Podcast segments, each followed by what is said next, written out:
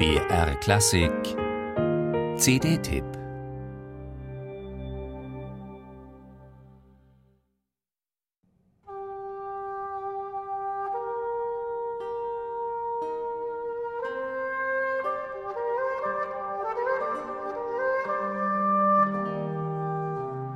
Der Zinkvirtuose Adrien Mabir hatte einen Traum. Eine Expedition in die Vergangenheit wollte er unternehmen, losziehen in die ferne Welt der italienischen Renaissance, um dort einen Schatz zu heben. Den Weg dorthin hatte er bei den erfahrensten Meistern seiner Zunft genau studiert. Nun warb er Söldner an, um den Schatz zu bergen. Nicht irgendwelche, nur die Besten durften es sein. Der Flötist François Lazarevitch war dabei, selbst ein erfahrener Expeditionsleiter. Die famose Geigerin Sandrine Dupé oder auch Elsa Franck, die das geheimnisvolle Bassanello mitbrachte. Eine zauberhafte Mischung aus Schalmei und Oboe.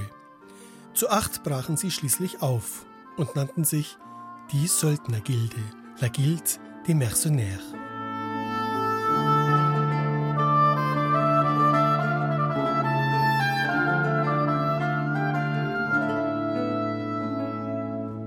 Der Schatz hatte bislang nur im Verborgenen geschimmert. Sicher, die Eingeweihten hatten den Namen Giovanni Bassano schon einmal gehört, aber die meisten zuckten doch ratlos mit den Schultern, wenn Adrien Mabir mit glänzenden Augen von der Musik dieses venezianischen Kornettisten schwärmte. Denn viele Spuren hatte der mysteriöse Bassano nicht hinterlassen. Am Markusdom scheint er die graue Eminenz unter den Instrumentalisten gewesen zu sein – auf Du und Du mit Gabrieli und Monteverdi, damals um 1600. Ein Lehrbuch über die Kunst der Ornamentierung hatte er verfasst, aber was sollte daran schon aufregend sein? Doch unbeirrt beharrte Adrien Mabir darauf. Die Ricercari aus diesem Buch, einstimmige Instrumentalstücke ohne jede Begleitung, ernst und verspielt zugleich, sind etwas ganz Besonderes.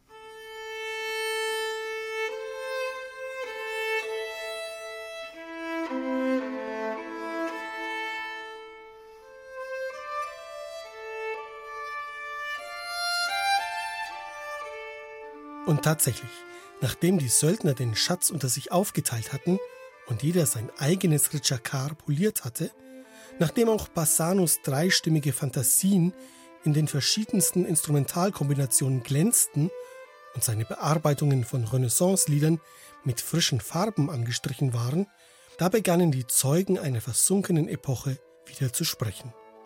Manche behaupten sogar, erst durch den Einsatz der Söldner Ihre Ernsthaftigkeit, ihr klangsinnliches Spiel, ihre ausdrucksvolle Virtuosität und im Licht der Kirche Saint-Rémy südlich von Paris, wo die Aufnahme stattfand, sei der Schatz wirklich zu einem Schatz geworden.